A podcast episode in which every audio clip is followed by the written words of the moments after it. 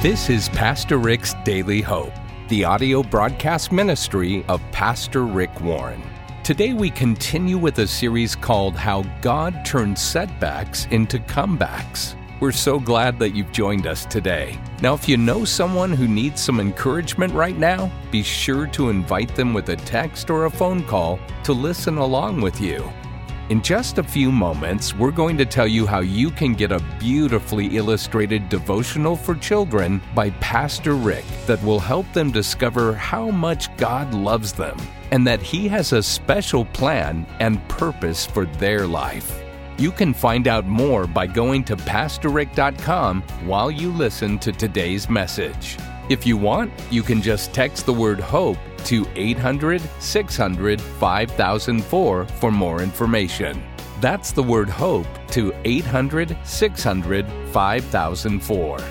Right now, here's Pastor Rick with part one of a message called When a Setback Fills You with Fear. You know, for about eight weeks now, I've been teaching you a series on how God turns setbacks into comebacks. Everybody loves a comeback. We, we cheer comebacks. We love it when a team comes from behind to win in the last seconds. During this series, I've pointed out a number of very important truths that I want you to remember about the, the setbacks that happen in your life. First, there are no comebacks without setbacks. There are no comebacks without setbacks. Setbacks are a part of life. Everybody has setbacks. I do, you do. When you have setbacks in life, you're normal. They may be health setbacks, financial setbacks, relational career, spiritual setbacks, emotional setbacks, or many, many other types. This is normal because we live in a broken world. Nothing works perfectly. But there was a second important truth that I want you to remember. It's this every setback is a setup for a comeback. Every setback is a setup for a comeback. If you lived in a world where there were no losses, there could be no wins. But when you've had a setback, you are being set up for a comeback.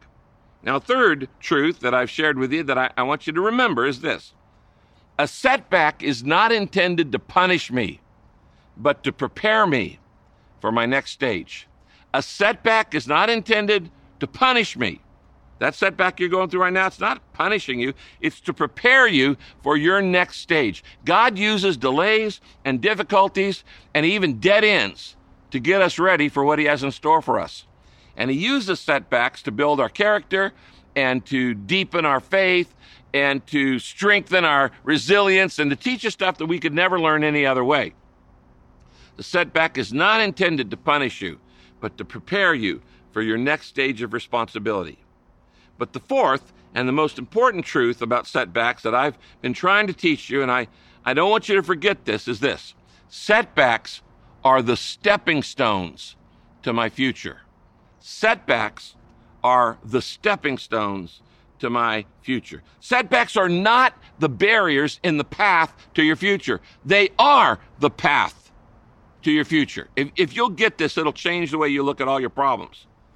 And we looked at a dramatic example illustration of this uh, last time together when we focused on the life of Joseph in the book of Genesis.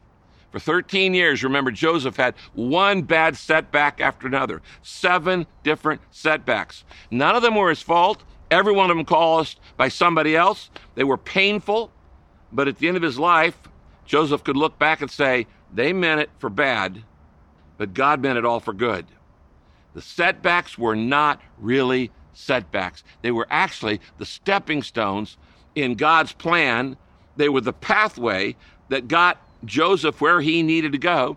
And the stepping stones in your life are actually the stumbling blocks and the, the setbacks that you have. Same is true for you. There is a purpose behind the setbacks for your life. And God will use literally everything in your life, even the bad stuff that other people mean for bad in your life. He'll use it for good if you trust Him completely. So, why do we have such a hard time with setbacks? Why are we spending so much time on it in this series? Well, the reason why we have a hard time is because we panic. When things don't happen as fast as we wanted, or don't happen as simply as we wanted, we worry and we get anxious and we doubt and we think God doesn't know what He's doing and we don't trust God. And, and, and in a word, we become afraid. Now, listen fear is your greatest enemy in life fear, worry, anxiety, uh, this nervousness. Uh, and uh, if you're going to learn how to turn setbacks into comebacks and let God use them in that way, you're going to have to learn to deal with fear. So today, I want us to look at what do you do when a setback fills you with fear? And, and if you're filled with faith, then you're going to benefit from your setbacks. But if you're filled with fear, you're going to be broken by the setbacks that happen in your life. Now, think about this everybody has secret fears. Um, you may have the fear that nobody's ever going to love you. You may have the fear that your life doesn't matter. Nobody's going to notice you. Maybe you may have the fear of dying alone. You may have the fear of never finding true love. Uh, you may have the fear that people would reject you if they really knew what you were like. You know, as I thought about where to take you in the Bible this week to show you how to deal with the fears that arise when your plans get messed up, when you have setbacks in your life, uh, the choice was obvious to me. We got to look at the Christmas story.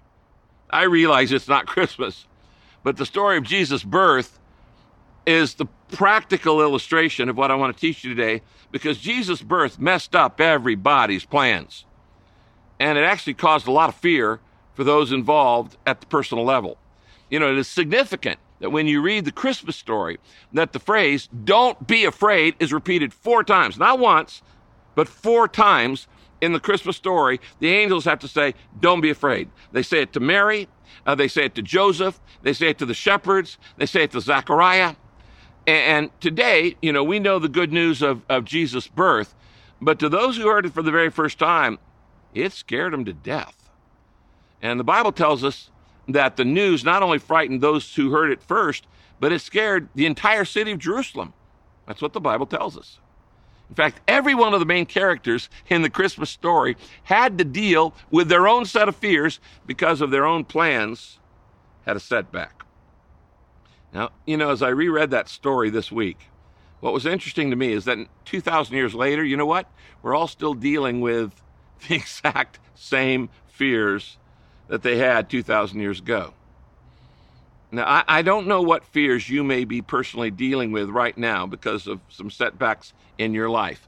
I don't know what's causing you to panic, what's causing you worry, to, to, to keep you awake at night, to have anxiety or even panic attacks. But I do know this God doesn't want you to be fearful. And so, what I want to do uh, in this message is show you five common fears that people faced at the very first Christmas. And I want you to show, I want you to see God's antidote to those fears that you feel when you have setbacks in your life. I think you're going to identify with these, okay? All right, so what were the fears that people had to face at the very first Christmas? Let's get right into this. Number one, let's talk about Mary. First, Mary faced the fear of inadequacy. Mary faced the fear of inadequacy, and that happens when you have a setback in your life. Now, think about this. Mary is a young peasant girl. She's probably maybe, I don't know, 15, 16 years of age. She's engaged to be married. This is a happy time for her. She's happily planning her wedding day. This is a fun time. She's got all the plans of a soon to be bride uh, in her head.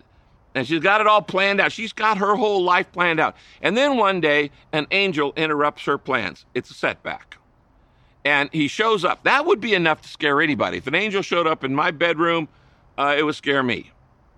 But the angel's message is even more shocking. And the angel says, uh, Mary, by the way, you're pregnant. And Mary's going, uh, How can this be? I've never had sex with anybody. And then the angel drops the second half of this bomb.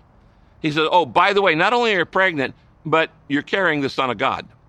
God is coming to earth, and he's coming as a baby, and you're going to be the mother of the Son of God.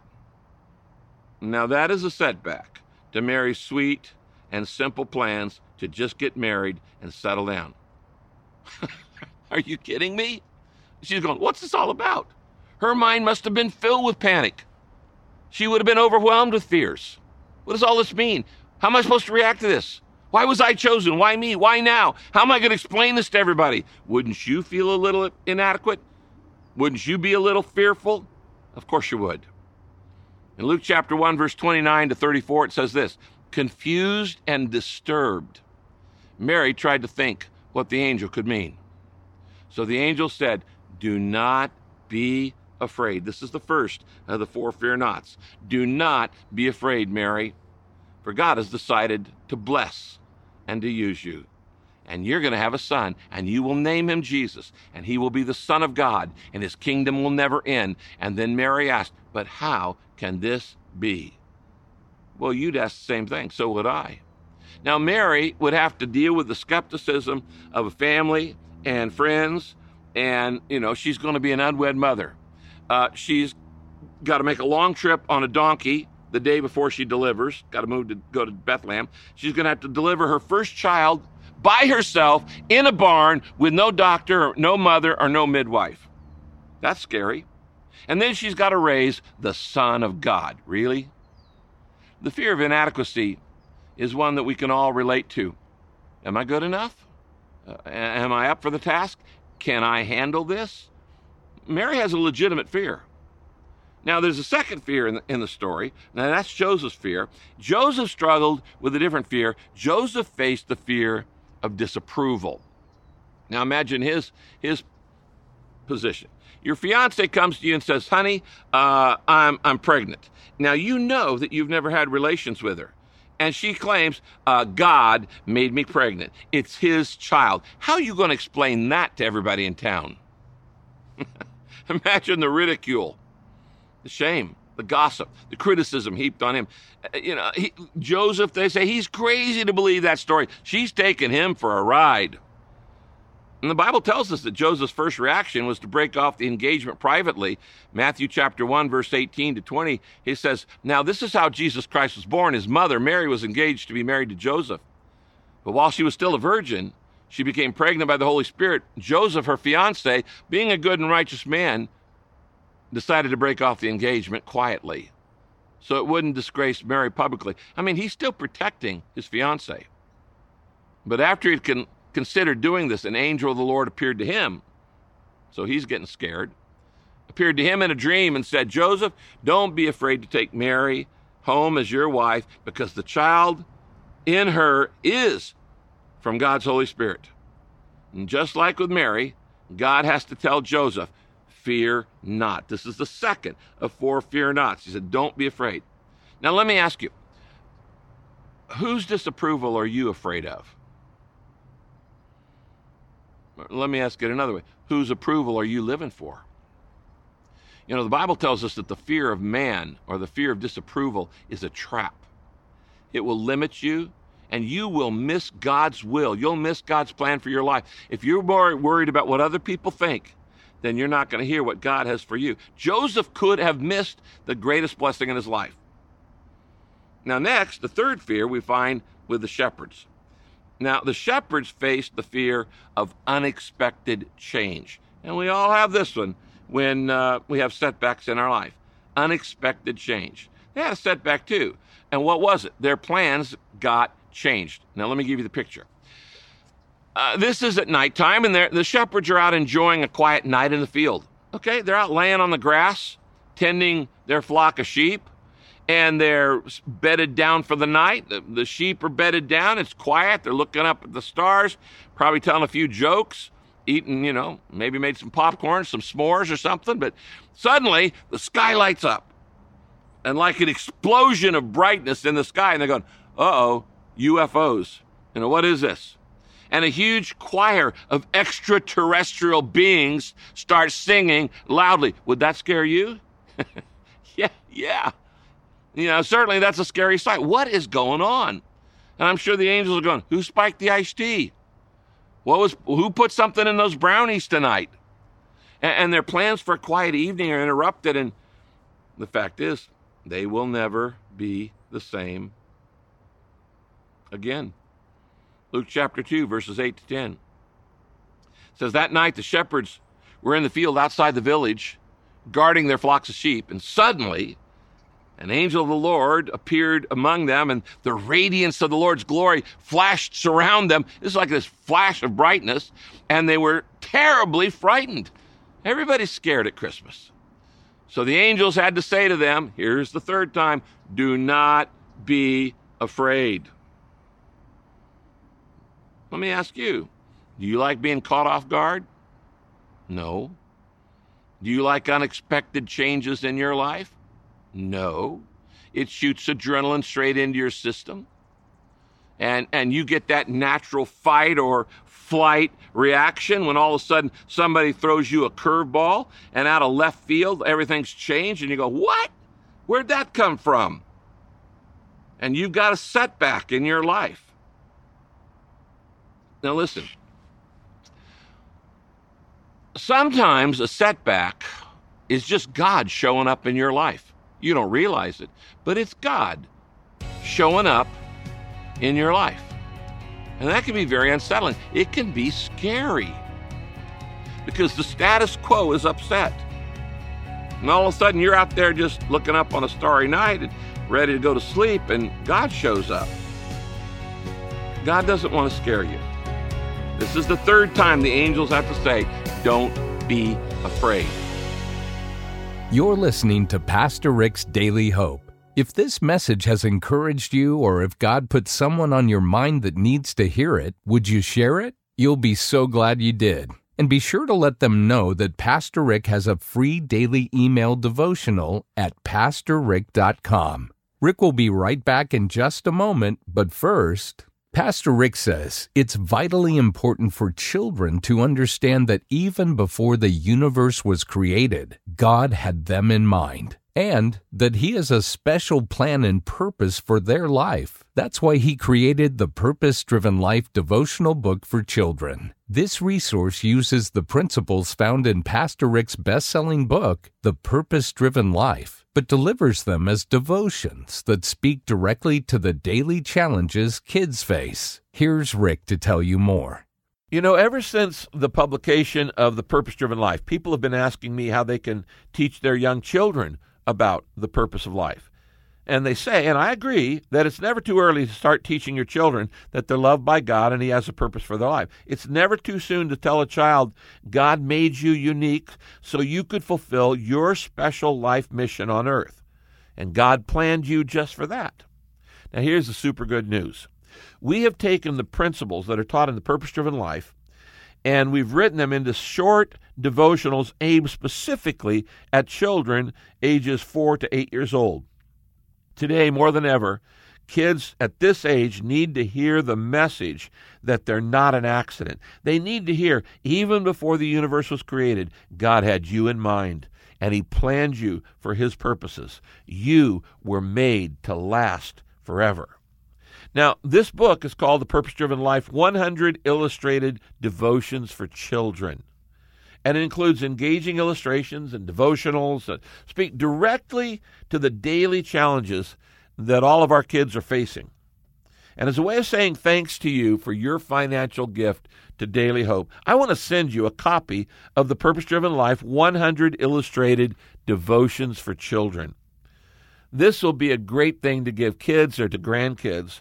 And at the same time, your support continues to help us tell people all around the world about God's love and God's purpose for them.